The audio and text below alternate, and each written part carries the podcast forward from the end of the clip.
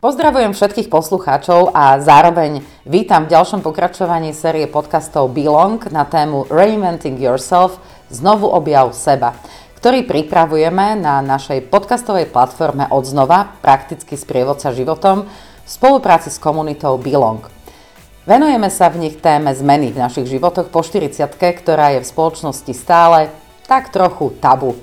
Toto obdobie sa často nazýva aj kríza stredného veku – a tá sa v nejakej forme deje každému. Prehodnocujeme náš život a posúvame sa od ambícií k zmyslu. Snažíme sa o znovu objavenie seba. Dnes sa budeme rozprávať o zmenách v živote s transformačnou koučkou Dagmar Kerryovou. Dada, Vítaj v našom podcaste. Ďakujem pekne. Dada, ja som dostala taký nápad, ako otvoriť e, túto našu diskusiu alebo debatu. Rozprávala som sa totiž e, s jedným mojim kamarátom, e, ktorý sa teda veľmi až tak nerozumie transformácii. Popravde poviem, že ani ja nie som odborník, takže pre mňa toto bude tiež zaujímavý rozhovor aj z takého toho osobného hľadiska. No a on povedal tak provokačne trošku, že transformácia je vymyslená vec a živia sa ňou ľudia, ktorí sami nevedia, kam z konopí. No tak čo ty na to povieš? Čo to teda transformácia je a ako sa tomu dá rozumieť? Rozložila by som to na také dve veci.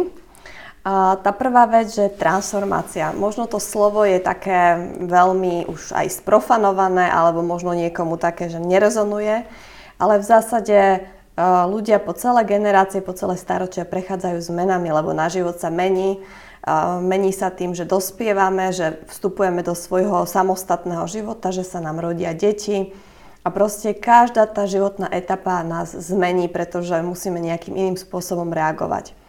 Takže vlastne tie životné prechody vždy boli a vždy budú, akurát možno pribudlo to slovo takéto modernejšie transformácia.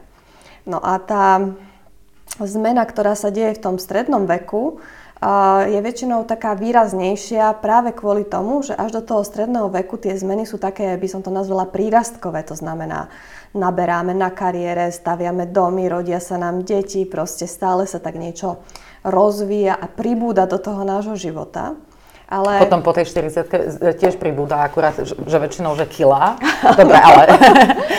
áno, aj to pribúda. Áno, áno, to áno, áno. No a vlastne potom príde takéto obdobie, kedy už toho máme toľko, že potrebujeme začať aj trošku ako redukovať a nie len trošku, ale významne, aby sme sa zasa mohli vrátiť, odkiaľ pochádzame, to znamená do toho ničoho, lebo s ničím prídeme a s ničím odchádzame. Z tohto sveta. Takže to je možno trošičku k tej transformácii.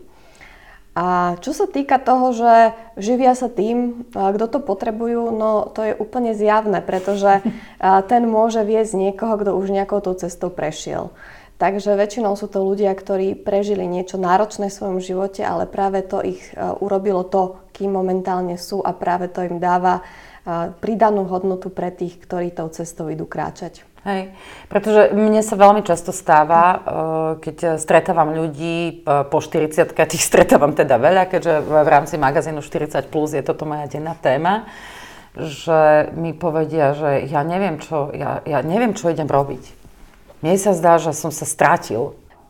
Je, je to vlastne prírodzená súčasť, že akurát okolo tej 40 sa to hýbe?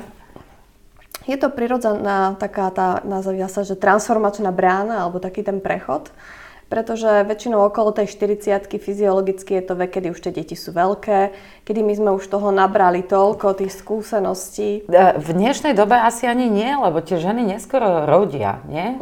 Ja by som to nerada nejakým spôsobom orientovala na deti.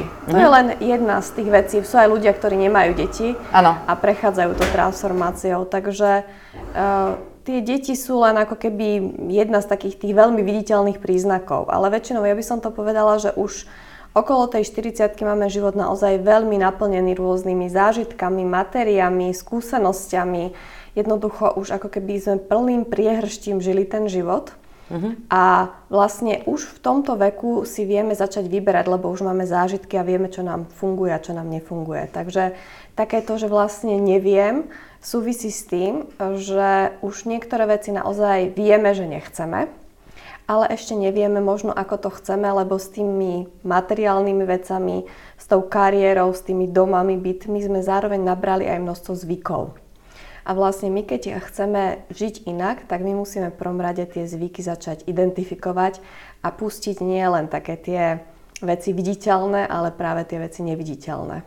Hej, zvykov, ale zároveň sme nabrali častokrát aj veľa záťaže, povedzme e, finančnej, že ľudia sa zadlžia a v princípe prídu do takého bodu, že mm, cítia, že chcú veci robiť inak ale zväzujú ich tie záväzky, ktoré, ktoré sa im nabalili cestou. Áno, aj to môže byť. A práve ako takým aj znakom je taká snaha o také minimalizovanie, takéto zjednodušenie toho života. Čiže preto sa o tom hovorí niekedy aj o kríze stredného veku, lebo ľudia, ja neviem, vysťahujú sa z veľkých nádherných domov alebo predajú to nabuchané auto, jednoducho e, začnú e, žiť jednoduchšie, nekupujú si toľko vecí, recyklujú. Čiže nie je to len dnešná móda, ale to sa tak prirodzene stáva, lebo my skutočne ako na to, aby sme mohli byť sami sebou, musíme mať priestor a čas sa venovať sami sebe. A keď okolo seba máme množstvo e, vecí, ktoré a vzťahov a proste aktivít, ktoré nás obracajú smerom do vonka, tak vlastne potom nemáme čas sa pozrieť dovnútra, kto my vlastne sme. Hej, a potom ten život tak prebehne a zrazu zistíme, že je ano, koniec. Áno, však vlastne to, čo ľudia najviac lutujú, však to je taký známy prieskum, keď teda zomierajú, alebo už teda keď sú v takom štádiu, že naozaj už vedia, že im veľa času neostáva, tak práve lutujú ten čas s tými blízkymi, lutujú tie vzťahy ľutujú nie to hmotné, ale paradoxne to nehmotné, čo si neužili. Hej. No, uh, tvoj osobný príbeh uh, pracovnej zmeny začal na výcviku Coactive Coachingu v Paríži, uh, kde si išla teda kvôli svojej práci a bol to pre teba osobne ten transformačný moment. Ako to celé prebiehalo a čo si po tým vlastne máme predstaviť? Vybrala si sa do sveta, do Paríža a tam sa stalo čo? No tak tá transformácia, alebo keď ideme takto volať, začala už o mnoho predtým. Uh, pretože ja som vždy taký ten typ človeka, že ja rada robím to, čo ma baví. Uh-huh. A keď robím to, čo ma baví, tak vlastne mi to dáva energiu a vždy mi to dávalo aj úspech. Vždy vlastne som si na základe toho dokázala vytvoriť firmu alebo oblasť podnikania uh-huh. alebo jednoducho produkt, ktorý som robila. No a ja som takto fungovala od začiatku. Ja som proste založila jednu z prvých agentúr, ani som nevedela vtedy poriadne, čo je PR, ale tá oblasť ma bavila, tie činnosti ma nadchli a tak som išla a rástla som. No, a no pochvál sa, ako sa volala tá agentúra? Agentúra sa volala Verte. Uh-huh. Ja som tedy mala takých asi 24 rokov. Uh-huh. Takže zároveň s tým, že som mala vlastnú agentúru, tak som mala aj vlastné podnikanie, čo bolo tiež celkom zabavné v tom čase. No a a do toho som hupla vôbec nie vedome, že som chcela mať svoju firmu a že som chcela robiť PR.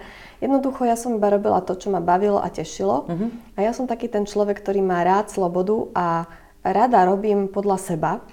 Takže vlastne som bola ochotná ísť aj do toho rizika toho podnikania. Pravda, že tá cesta nebola jednoduchá. No a, ale vlastne, keď som išla do Paríža, tak som tam išla z pozície takej malej spolumajiteľky stále najväčšej PR agentúry na Slovensku. Mala som skoro 40, takže bol to také obdobie, kedy by si človek povedal, že čo ona ešte viacej môže chcieť, že proste má robotu, ktorú má rada, môže si tam rozhodovať, skutočne pracuje na špičke tej oblasti. A, to bolo stále to verte? A toto už bola mm, firma Sisem. Áno, to, tak to je naozaj však dodnes, myslím, jedna z najväčších Áno, stále najväčšia. Hej, agentúr, hej. alebo najväčšie dokonca. Ale ja už aj preto som išla vlastne na ten kurz Active Coaching, lebo už predtým som sa venovala rôznym sebarozvojovým aktivitám uh-huh. a hľadala som, hľadala som, čo ma v tom živote bude baviť a tešiť. No a už tam sme začali rozvíjať rôzne rozvojové programy, a pracovali sme veľa s prezentáciou ľudí na médiá, čo teda skutočne je veľa o tom, že kto ja som. A bolo to také moje hobby popri tom, čo som všetko robila. A ja som si povedala, že prečo by som toto, čo ma tak veľmi baví, mala mať ako hobby, však môžem ja urobiť trošičku viacej a môže to byť vlastne aj tá oblasť, ktorej sa budem denne venovať. A zdalo sa mi, že ten coaching a tá práca s ľuďmi by mi mohla pomôcť, aby som mohla ísť trošku hlbšie do tej práce, keď sme riešili nejakú internú komunikáciu, keď sme riešili nejaké krízy vo firmách, keď bolo niečo treba vysvetľovať. Čiže ja chcela som pochopiť, ako tí ľudia fungujú, aby som v tej komunikácii potom s nimi lepšie to vedela spraviť. No a keď som prišla do Paríža, tak eh, som si tak povedala, no tak uvidím, však pri najhoršom teda to nebude pre mňa a vrátim sa domov. No a už po tom prvom dni som bukovala letenky na ďalšie a ďalšie mesiace toho výcviku, pretože my sme mali také fakt, že šťastie, s kamarátkou sme tam boli, že my sme tam stretli tých najstarších koučov, ktorí vlastne boli to Američania, lebo CTI, to znamená, to je fakulta, ktorá robí tento výcvik, je jedna z najväčších a najstarších fakult, ktorá vychováva koučov na svete a sú to Američania. Takže stretli sme veľmi seniorných ľudí, až potom chcem povedať, že koučov, predovšetkým ľudí, ktorí žili skutočne život, ktorý mňa oslovil. Čiže mňa ani tak ako neoslovila možno, že tá práca, že budem pracovať ako coach. Ale keď budem mať 70, tak e, budem žiť si v meste na pláži, budem chodiť sa prechádzať po tej pláži, učiť sa stepovať a vlastne každý tretí mesiac robiť veľký workshop niekde na svete. A to bola pre mňa úžasná vízia. Dobre, čiže ty si si bukovala letenky uh, na ďalšie semináre, to znamená, koľko trval celý ten výcvik, alebo ako dlho to trvalo, kým v podstate uh, si ty týmto prešla a to už si bola v procese tom, že si, uh, si odchádzala z tej, z tej PR agentúry, alebo, lebo toto mňa zaujíma, tie rozhodnutia, keď ten človek... Ako to vznikne? Ako to vznikne. Uh, za prvé to rozhodnutie, že áno, toto je ten môj smer a ako to vznikne, keď z fungujúcej firmy, kde naozaj, ktorá má e, dobré postavenie, či ty si tam mala dobré postavenie, sa ty jedného dňa naozaj, že zdvihneš a odídeš. Že kedy nastal ten moment a ako toto celé prebiehalo v tvojom vnútri? Uh-huh. No ja by som to tak povedala veľmi jednoducho. Už ma to prestalo baviť. Uh-huh. A pri všetkej úcte a rešpekte k tej práce, ktorú som skutočne veľa rokov robila, mali sme výborný tím ale jednoducho už uh, ten môj čas tam skončil, lebo toto je veľmi dôležité vnímať, že v našom živote sú rôzne etapy, či už pracovné, súkromné, vzťahové a že všetko má nejaký začiatok a všetko má aj nejaký koniec. A my ten začiatok ako vnímame, ale tie konce my nemáme radi. Ale tie konce patria a niekedy je proste čas ukončiť nejaký vzťah, je nejaký čas ukončiť eh, nejaký pracovný pomer alebo ukončiť nejaký typ eh, expertízy alebo kariéry, ktoré máme. A toto je mimoriadne dôležité vnímať. U mňa vždy tie signály boli také, že už mi to nedávalo toľko energie, už ma to toľko nebavilo. Uh-huh. A možno ja som práve taký ten, súvisí to aj s typológiou, ja som človek, ktorý je vizionár, ktorý, je, ktorý má tú nezávislosť a tú slobodu, takže u niekoho je to možno menej výrazné, čo je nejaká iná osobnosť, ale ja jednoducho neviem byť produktívna, ja neviem byť prínosná, pokiaľ skutočne nemám takéto nadšenie a zápal.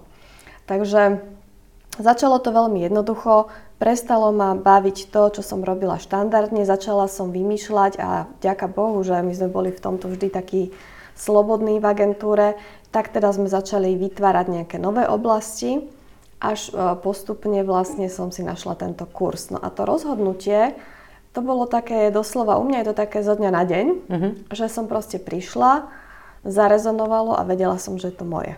A ešte, pravda, že potom to pokračovalo, to bolo až do konca roka, lebo ten kurz bol každý mesiac, čiže ja som bola každý mesiac v Paríži, čo bolo mimoriadne také v tom procese podporujúce, že ja som bola v skupine ľudí, ktorí sa takisto transformovali, lebo na takéto workshopy nechodia ľudia sa učiť len techniku. Väčšinou naozaj tam ľudia chodia, ktorí chcú nejak sa posunúť v živote, niečo zmeniť. A to bol aj tento prípad. A mimoriadne dobré bolo, že to bola medzinárodná skupina ľudí. A videla som e, množstvo rôznych modelov, ako sa dá žiť. Uh-huh. A vlastne som tak ako keby vyšla z takej tej našej slovenskej bubliny, že je to takto. A ja som tam chytila naozaj takú voľnosť, že videla som, že tí ľudia žili, ja neviem, pár rokov v Austrálii, potom v Amerike, potom sa presťahovali do Paríža, pol roka žili na púšti, pol roka robili workshopy a že proste je to možné, hej? že zrazu som videla úplne iné možnosti a som si povedala, že prečo ja by som nemohla žiť takýto slobodný život, hej? že prečo by som ja vlastne si nemohla dovoliť niečo vyskúšať. Takže tak sa aj stalo a Vlastne ku koncu roka sme sa dohodli, že teda v agentúre končím. A vlastne... Mm, to sa písalo ktorý rok? Mm, to bol rok 2008. Uh-huh. Čiže keď začala finančná kríza, tá prvá, áno? Áno. Uh, takže ale jednoducho začala som sa naplno venovať tomu, čo ma bavilo, čiže ja už ako som ten kurz mala, už som mala svojich klientov a ja som i hneď, bez toho, že by som zastala, išla do medzinárodnej certifikácie. To bolo veľmi dôležité, lebo mnoho ľudí sa tým coachingom aj teraz nadchne, urobí si základný kurz a myslí si, že je coach. No ja úprimne povedané ani dnes po skoro 12 rokoch si nemyslím, že som coach nejaký úžasný. Že mm-hmm. stále proste mám množstvo vecí, ktoré predo mnou stoja, ktoré sa mám učiť. A zároveň, to je ďalšia vec, ktorá mňa vždy baví a teší. Že jednoducho ja mám rada, ako sa ten život vyvíja a ja mám rada, keď ešte predo mnou stoja ďalšie výzvy a v tejto oblasti, v ktorej ja robím, to bude vždy. Hej, to sa často rozprávam s jedným mojim takým dobrým kamarátom o tom, že, že cieľ je vlastne tá cesta.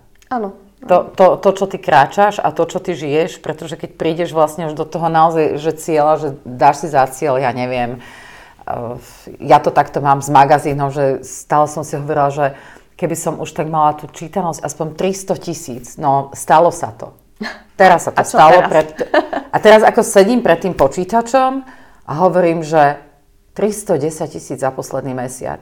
A to pred, pred, mesiac, pred dvomi týždňami som oslavovala, že je, že mám 210 tisíc a zrazu je 310 a tak si hovorím, že, že normálne, že dobre, super, áno, ale že som tam, tak v podstate aj tak je e, čas na to, aby som si dal nejaký, nejaký ďalší cieľ.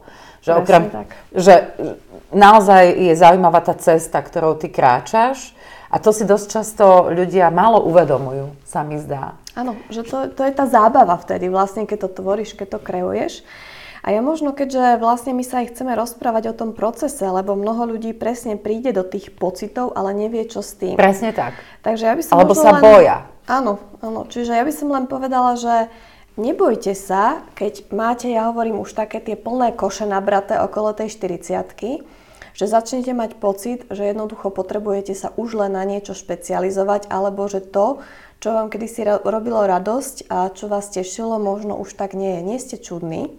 Proste jednoducho len uh, si definujete na základe toho, že už sami so sebou ste prežili niekoľko rokov, čo je skutočne vaše. Takže je to úplne bežný a normálny proces, ktorý sa dáva a s ktorým ja uh, bežne robím u mojich klientov. Ja som teda business coach, takže ja sa väčšinou venujem tej oblasti pracovnej, lebo tam častokrát vzniká tá zmena. A vlastne je to za prvé úplne normálne, že v tomto veku sa to deje. Je úplne OK, keď sa rozhodnete, že chcete mať nejakú novú kariéru, pretože... Úplne inú.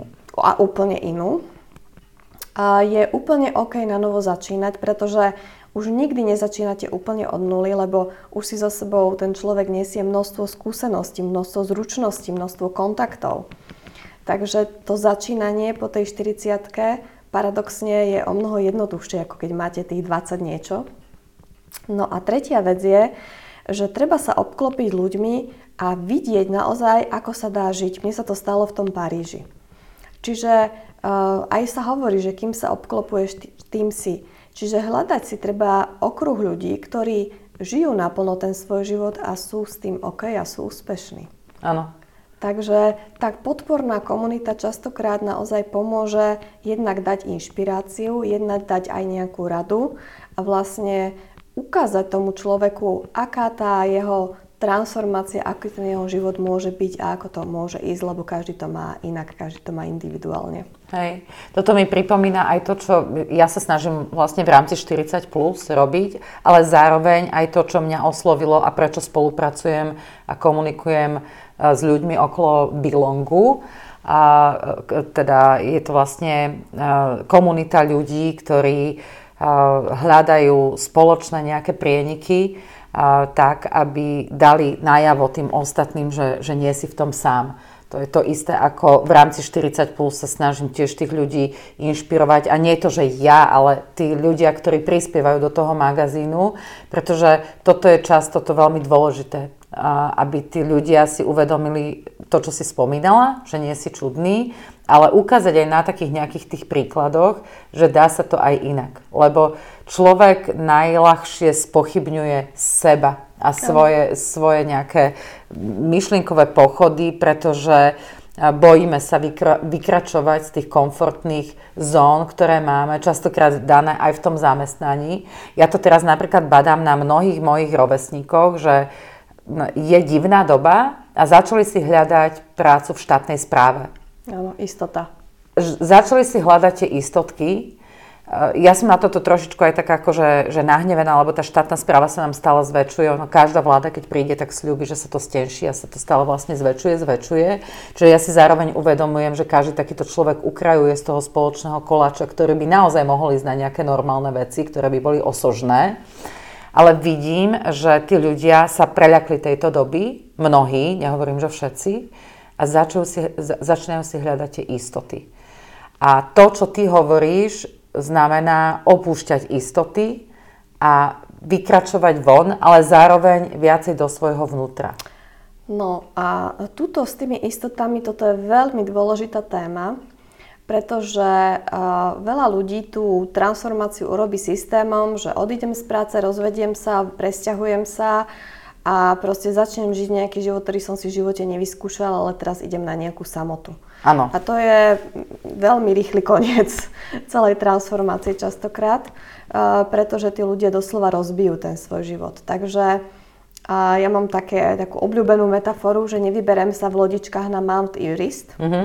Čiže keď ja už cítim, že skutočne napriek tomu, že navonok to vyzerá ten môj život, ako sa hovorí, normálne a dobre, Áno ale keď ja už cítim, že jednoducho už mi tu čosi nehrá, už niečo potrebujem zmeniť, niečo potrebujem proste naozaj uh, pretransformovať, tak ja začnem pracovať najprv s tými zdrojmi. Čiže uh, vyzujem tie lodičky, pôjdem si pozrieť nejakú turistickú obuv, uh, skúsim sa dať do krúžku s ľuďmi, ktorí chodia na hory a začnem rozmýšľať, ako to plánovať. Hej. Takže toto je veľmi dôležité, že ľudia, ktorí už tak vnímajú, že už niečo potrebujem, tak nech do toho naozaj ja aj radím, aj ako coach, keď vediem ľudí v transformácii, niekedy ich doslova brzdím. Uh-huh. Čiže niečo... naj, teraz sa budeme vlastne rozprávať o tých zdrojoch, ktoré si najprv musíme pohľadať v sebe. Presne tak. Takže m, mm, taká tá prvá vec, že dať si čas. Uh-huh. Ako nemusím to urobiť i hneď, hej vlastne ísť si otestovať tie možnosti, o ktorých si myslím, že by možno pre mňa mohli byť zaujímavé. byť práve v tých komunitách ľudí, ktorí niečím takým prešli, lebo tí už vyskúšali všeličo možné uh-huh. a každému niečo iné sedí, čiže určite nejaká inšpirácia tam bude. A veľmi dôležité je a urobiť aj dohodu s tými svojimi najbližšími, pretože práve tam býva niekedy, ako sa hovorí, kameň úrazu. Totiž ja, keď zmením svoj život, ja chtiac či nechciac zmením život toho svojho blízkeho okolia.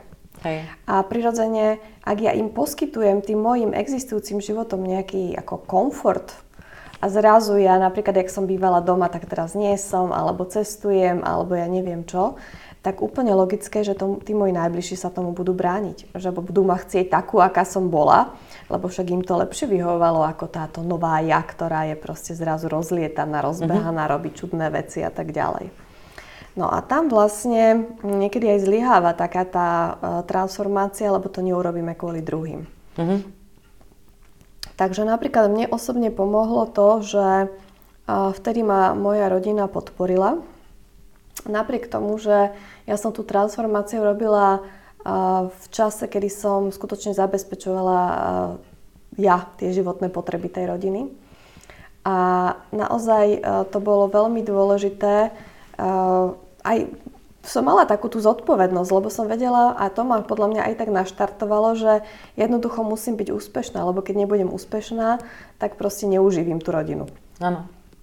Takže že bola tam aj taká tá zodpovednosť, že nerobila som to len tak, že no, lebo nemám čo robiť a mám, neviem, dosť peňazí, dosť času, tak idem sa transformovať.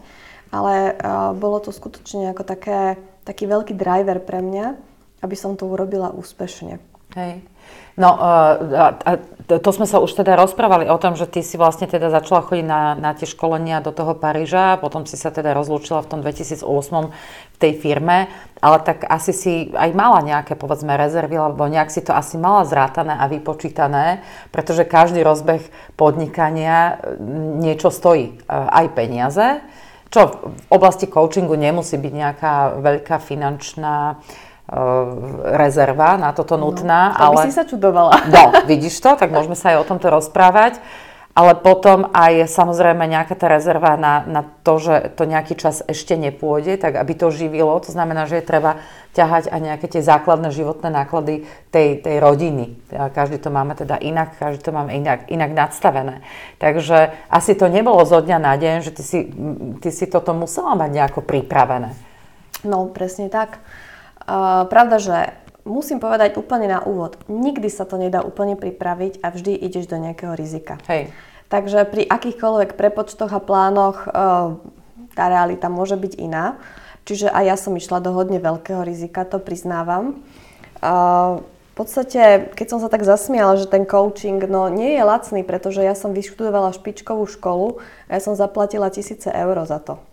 Takže to ako... chápem, ale to si robila preto, že ťa to bavilo a to, to, niekto chodí na dovolenky, ty si chodila kouč, na, na tieto koučovacie školy a semináre, takže to beriem tak, že ešte to neboli také tie náklady, keď si ty opustila tú prácu a stopol sa ti ten príjem vlastne z tej roboty. Lebo to predpokladám, že ty si v tej agentúre bola dobre platená, mala si dobrú pozíciu a ako vravím, niekto si ide na dovolenku za 3, 4, 5 tisíc a vôbec ani nevyhne okom, no tak ty si si robila školu. To je v pohode. Ale teraz prišlo ten bod, že si povedala dovidenia a, a odtiaľ sa začali odvíjať náklady a toto si veľa ľudí nedokáže predstaviť. Že toho sa zľaknú. Áno. No a to je presne ten risk, lebo vlastne pri rozbiehaní nového biznisu nikdy človek pri akejkoľvek kalkulácii nevie, aká tá realita bude. Moja veľká výhoda bola, že ja som vlastne podnikala od 24, čiže ja som nemala problém uh, hľadať nových klientov, pracovať s marketingom, pretože to už boli presne tie zručnosti, ktoré ja už som mala, ale ktoré som tých 20, neviem koľkých ešte nemala. Áno. Takže vlastne ja už som ako išla skutočne do toho nového s tými zdrojmi, ktoré už mi vznikli v tom mojom predchádzajúcom živote. Mala som veľa kontaktov a mala som už dôveru ľudí. Mm-hmm. Takže vlastne ja som ten do toho biznisu a keď si to skombinujem, pravda, že s veľmi kvalitným vzdelaním, keď si to skombinujem s tým, že skutočne ja doteraz milujem tú svoju prácu, čiže malo tam, mala som tam to nadšenie, ten entuziasmus, a proste videla som tie výsledky, tak mne to veľmi rýchlo nabehlo. Mm-hmm. Pravda, že nenabehlo to zo dňa na deň. A m, mm, pravda, že ešte som robila nejaké projekty, ktoré neboli úplne koučovacie, ale ktoré ma v tej prechodnej fáze vlastne uživili. Hej. Takže mala som tam nejaký taký ten plán B, ale fakt je, že na takéto niečo treba skutočne veľkú odvahu a ja som mala väčšiu odvahu ako ten finančný nejaký budget alebo Hej. limit, ktorý som mala ako takú, ten, takú perinu alebo taký ten vankúš. Áno. Dobre, tá, e, rozprávali sme sa o tých, o tých vnútorných zdrojoch. Ja som ešte chcela možno sa e, chvíľočku pobaviť o tých vonkajších zdrojoch, o čo sa môžeme vlastne opierať, keď sa rozhodneme pre takýto nejaký krok. Už sme načrtli Eh, že ty si mala šťastie teda na, na tú svoju rodinu, že ťa nejak podporili v tejto myšlienke, ale veľmi často sa stáva, že ľudia toto nenajdu v tom svojom blízkom okolí a je to dosť eh, často veľké pravidlo. Čo takýto človek môže urobiť? Lebo podľa mňa takýchto je väčšina. No a to je to, že vlastne my v dnešnej dobe veľmi sa tak upíname, že máme rodinu a to je všetko. Ale len teraz táto doba nám ukázala, ako sme my všetci veľmi prepojení, ako nám chýbajú tí ostatní ľudia, ako nám chýbajú tie ostatné kruhy, aj keď sa nám to možno nezdalo, že sme sa nejak ani nestretávali veľa, ale zrazu zistíme, že... Ale mala si tu možnosť, zrazu ju nemáš. Áno, áno, presne tak. Čiže tá ako keby prvá vec je, že vnímať, že my sme nielen súčasťou rodiny, ale my môžeme byť súčasťou rôznych podporných komunít, my môžeme byť súčasťou rôznych zaujímavých kruhov. Napríklad ja, tým, že som študovala v zahraničí, tak moji kolegovia, moje kolegyne boli ľudia z celého sveta. Mm-hmm. A ja som vlastne tam, sa mi otvorilo veľa krásnych priateľstiev, doslova, že priateľstiev, kde ja som sa dostala do úplne iných kruhov, videla som, ako inak tí ľudia fungujú a veľmi mi pomohli tým, že skutočne ma aj podporili, aj mohla som s nimi viesť úplne iný typ diskusí, ako som mohla viesť, ja neviem, so svojimi kamarátkami zo strednej školy. Jasné. Takže vlastne ten zdroj, ktorý je, neostať v tom okruhu, v ktorom som, lebo v tom okruhu, v ktorom exist, ako akurát, ak, aktuálne som, to je ten, ktorý len potvrdzuje to status quo. Keď sa ja chcem pohnúť ďalej, potrebujem hľadať okruh ľudí, ktorí už žijú podobným spôsobom života, ako sa mne páči. Ano. A zaručene nájdem nejakú inšpiráciu, nájdem ako keby nejaký spôsob alebo nejakú možnosť, ktorý títo ľudia použili, čo bude sedieť aj pre mňa. Uh-huh. A tu je veľmi dôležité povedať, že každý sme iný a každému niečo iné funguje. Takže vlastne treba viacej tých skupín vyskúšať, treba mať tú odvahu vystúpiť, opýtať sa a skutočne ľudia, ktorí už niečím prešli a majú niečo vyskúšané, oni väčšinou veľmi radi zdieľajú tú svoju skúsenosť, lebo vedia, aké je to náročné a už keď to majú ako keby naozaj, že o pár krokov ďalej, ja som mala vlastne takto kolegyňu, ktorá bola naozaj o pár rokov je ďalej, a proste vždy som tak sa na mňa pozrela a povedala, no a ja som bola v tomto štádiu. Áno. a vtedy mi to veľmi dobre padlo, lebo som vedela, že aj keď ja už som k nej tak zhliadala, že proste kde už ona je ako koučka, aj ako človek, tak som vedela, že ona si tú cestu prešla a veľmi veľa takých cenných inšpirácií, rád aj vôbec už som videla, dajme tomu, ako to by mohlo u mňa vyzerať od tých pár rokov. Hej. Takže také ten úplný pre mňa základ je mm, otvoriť sa tomu svetu, pretože ten svet má toľko možností, toľko ponúk pre nás, ako si ani len nevieme predstaviť. Vykročiť cez tie hranice, pohľadať tých ľudí, jednoducho vyskúšať viacero rôznych kruhov. Aj veľmi odporúčam medzinárodných, pretože my ešte na Slovensku stále tak žijeme tak trošku úzko prso, by som to povedala. Hej, máme to tak asi nejak v tej našej DNA. Áno, áno, také, že... Zakotvené. Ty si aj teda súčasťou e, tej iniciatívy, v rámci ktorej teda robíme aj túto sériu e, podcastov Reinventing Yourself v rámci Belong Community. No a čo teba teda e, konkrétne oslovilo na tomto projekte a prečo si sa rozhodla byť súčasťou? Je to ten jeden z tých zdrojov tvojich vonkajších? Určite áno, pretože napríklad Belong je presne takáto komunita inteligentných, šikovných žien, ktoré už niečo dokázali a ktoré chcú ešte viac, ktoré sa neuspokojujú s tým, čo majú. Ano. A proste idú a hľadajú a prepájajú. A ja by som to tak povedala, že ja tam veľmi silno cítim také, že budovanie takej tej lepšej spoločnosti, takého toho nielen, že pre seba a pre svoju rodinu, ale je tam taký ten skutočný presah aj na tú celú spoločnosť, čo je pre mňa veľmi dôležité. Ja totiž ako coach aj v rámci svojich aktivít, takých tých nebiznisových, podporujem ľudí, podporujem vlastne skupiny ľudí s potenciálom, ktorí naozaj niečo chcú urobiť pre nás všetkých. A ukazuje sa nám to, že takéto uzavretie sa toto len aby mne bolo dobré, aby mojej rodine bolo dobré, veľmi krátko zraké a na konci dňa nás to všetkých môže dobehnúť. Takže ja vlastne chcem prispieť tým s to svojím osobným zážitkom z tej svojej cesty, z tých svojich premien a prechodov a transformácií, ale zároveň tým, že ja som coach a vlastne coaching je o zmene, o transformácii prioritne, tak chcem podporiť aj znalosťou toho procesu. Pretože jedna vec je tá, ten osobný zážitok a ten každý nejaký má, ale tým, že ja vlastne denodene zažívam tie zmeny, v organizáciách, u podnikateľov, jednotlivo u ľudí, tak vidím už aj trošku do toho procesu. A môžem vlastne podporiť tých ľudí, ktorí idú tou transformáciou a chcú niečo lepšie pre seba, chcú niečo lepšie pre to svoje okolie. Aj tým, že im viem minimálne ich viesť trochu tým procesom, aby sa v tom celom nestratili, mm-hmm. nezamotali alebo aby aj v tom procese, ja to tak si dovolím povedať, e, biznisov boli efektívnejší aby zbytočne nechodili po tých odbočkách, ak nemusia. Hej. No, toto je veľmi dôležité, čo si povedala, lebo človek niekedy na odbočkách strávi e, veľmi veľa času, ale zase ja mám na to aj taký pohľad, e, ja sa totiž to dosť strácam, ja myslím, takže nemám zmysel pre orientáciu. A minulé som rozprávala sa so Soňou Boruškou, s ktorou spolupracujem a hovorí mi, že vieš čo, ale mne sa dosť často stane, že keď sa takto akože stratím, ja v tej uličke nájdem niečo akože úplne nové. Akurát, že ja som ten typ človeka, že ja sa toho nového chytím. Áno? A že, sa z toho potešíš. Áno, ja sa z toho poteším a, a, a v podstate mi to vytvorí nejaký nový, nový bod v tom programe, o ktorom som ešte netušila. Čiže myslím si, že niekedy je dobre sa strácať, či nie?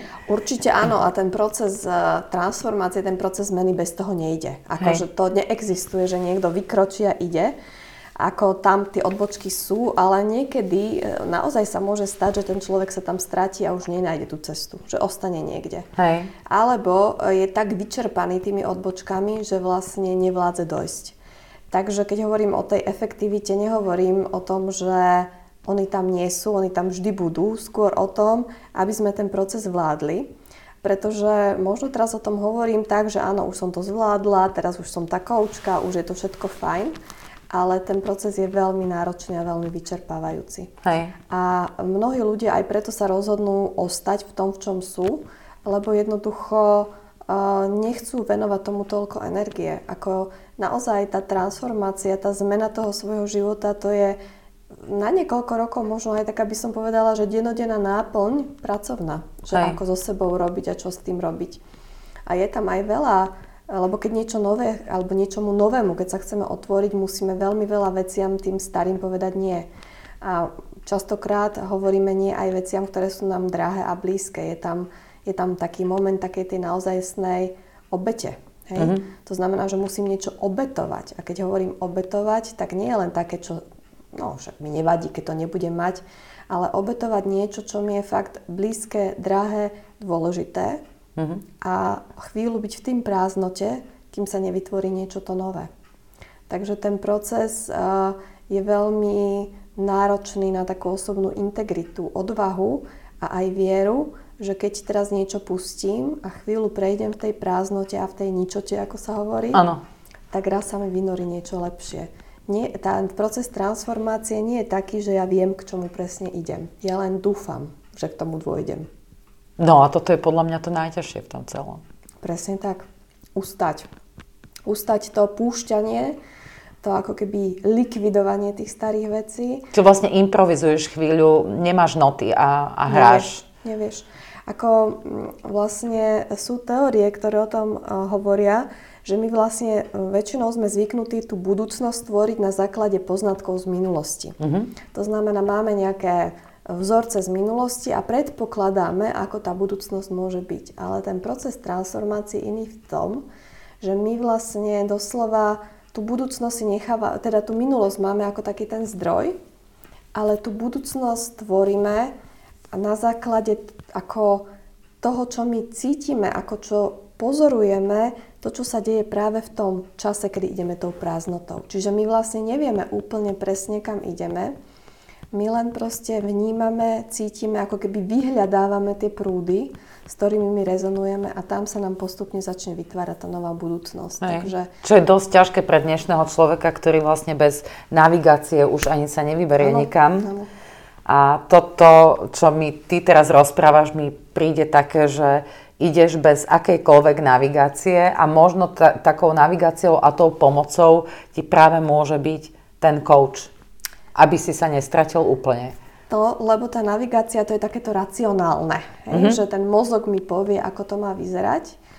A práve v tom procese tej zmeny my práve preto tú zmenu robíme, že niečo iné nás volá. Volá nás tá duša, volá nás to srdce. Mm-hmm. A ona vlastne nefunguje cez tú navigáciu. Ona funguje cez to, že ja cítim, či s niečím rezonujem alebo nie. No a my sme si už celkom tak odvykli cítiť, lebo niekedy je to veľmi komfortné necítiť, lebo potom nás ani nič netrápi. Alebo sa spoliehame na ten mozog. Uh-huh. A, a vlastne začať cítiť znamená vlastne začať cítiť aj to príjemné, ale aj to nepríjemné. Takže je to také veľmi citlivé obdobie, to obdobie, kedy skutočne niekedy už ani sami sebe neveríme a vtedy je veľmi fajn, keď máme niekoho, kto s nami kúsok tej cesty ide, alebo s kým aspoň môžeme zdieľať, ako Hej. sa nám tou cestou ide. A má aj coach coacha? Prirodzene. Áno. Práve, práve napomáhajúce profesie, keď to tak nazvem, to sú mm, tým, že robíme s inými ľuďmi, tak by sme mali robiť aj na sebe, aj so sebou. Áno. Takže napríklad my ako členovia Medzinárodnej federácie koučov máme takú možnosť robiť si taký výmenný coaching a ja pravidelne si to robím, lebo jednak je to profesne zaujímavé, mm-hmm. ale ten prioritný dôvod je, že to robím pre seba, aby a ja som sa zasa na seba pozrela, Hej. ako idem ako človek a ako sa mi darí. Dobre. No a čo by si odkázala našim poslucháčom, ktorí sú na ceste hľadania samého seba v takej nejakej jednej, dvoch vetách na záver? No, Povedz. No, ja by som len tak, že, že nebojte sa cítiť, nebojte sa tých pocitov, pretože tie pocity, keď naozaj s nimi začnete robiť, uh-huh. tak sú tie práve, ktoré vás dovedú tam, kam máte byť, ísť a byť. A mm, na to, aby sme tie pocity skutočne vedeli odlíšiť, ktoré sú tie naše pocity a ktoré možno nám niekto len implementoval, tak vlastne nájdete si nejaký kruh o, ľudí, alebo, nejakého, alebo nejakú podporu, eh, aby ste vedeli, ako, aké sú techniky alebo aké sú možnosti eh, v tomto celom ísť ďalej. Hej, a to sa dá napríklad aj v rámci Bilongu, aj keď akurát žijeme takú dobu, že sa nevieme fyzicky stretávať, ale v rámci Bilongu je tiež množstvo rôznych online podujatí, workshopov, na ktoré by sme v podstate mohli posluchačov týmto spôsobom aj pozvať, nech si pozrú. A, a nebojte sa, nie je to len o ženách a pre ženy. Často sú súčasťou tých programov aj, aj muži v rámci Bilongu, takže to je možno, že taká drobná pozvanka. No, Dana, ja ti veľmi pekne ďakujem za tvoj čas, ja verím, že to posluchačom prinesie veľa a, a, a verím, že sa budú na teba obracať. Budem veľmi rada, lebo ja som si uvedomila v tej svojej nejakej už takej dobe zrelosti, že ja mám jeden taký nejaký dar, ktorý som dostala a ja, že už len tým, že som tak vlastne otváram pre tých ľudí tú transformáciu, čo možno pre niekoho nie je veľký dar, ktorý nejakým spôsobom nejaký čas vedľa mňa ide, ale v každom prípade to, čo žijeme, to, čo prezentujeme tým životom, tak tam najlepšie vieme pomôcť. Takže budem rada, keď stretnem ďalších transformujúcich sa. Dobre, tak ďakujem ešte raz. A ja ďakujem. No a tak milí poslucháči, práve ste dopočúvali štvrtú epizódu podcastu v spolupráci s Bilong. Informácie o tom, čo to Bilong je a ako vznikol a tiež viac o iniciatíve Reinventing Yourself, znovu objav seba, nájdete na našej podcastovej platforme Odznova, prakticky sprievodca životom, ako Belong Trailer. Ak sa vám náš dnešný štvrtý rozhovor zo série páčil, podielte sa oň so svojimi priateľmi. Sme na všetkých platformách a nájdete nás aj na www.bilong.sk a samozrejme aj v magazíne 40+. Ďalší zo série podcastov Bilong bude s Heňou Hudecovou. Budeme sa rozprávať na tému, ako dať o sebe vedieť, ako nezapadnúť v dave, ako networkovať, prepájať sa a spájať, ako vypestovať v sebe odvahu a trúfalosť ísť s kožou na trh. Od mikrofónu zdraví a na ďalšie stretnutia sa teší Martina Valachová.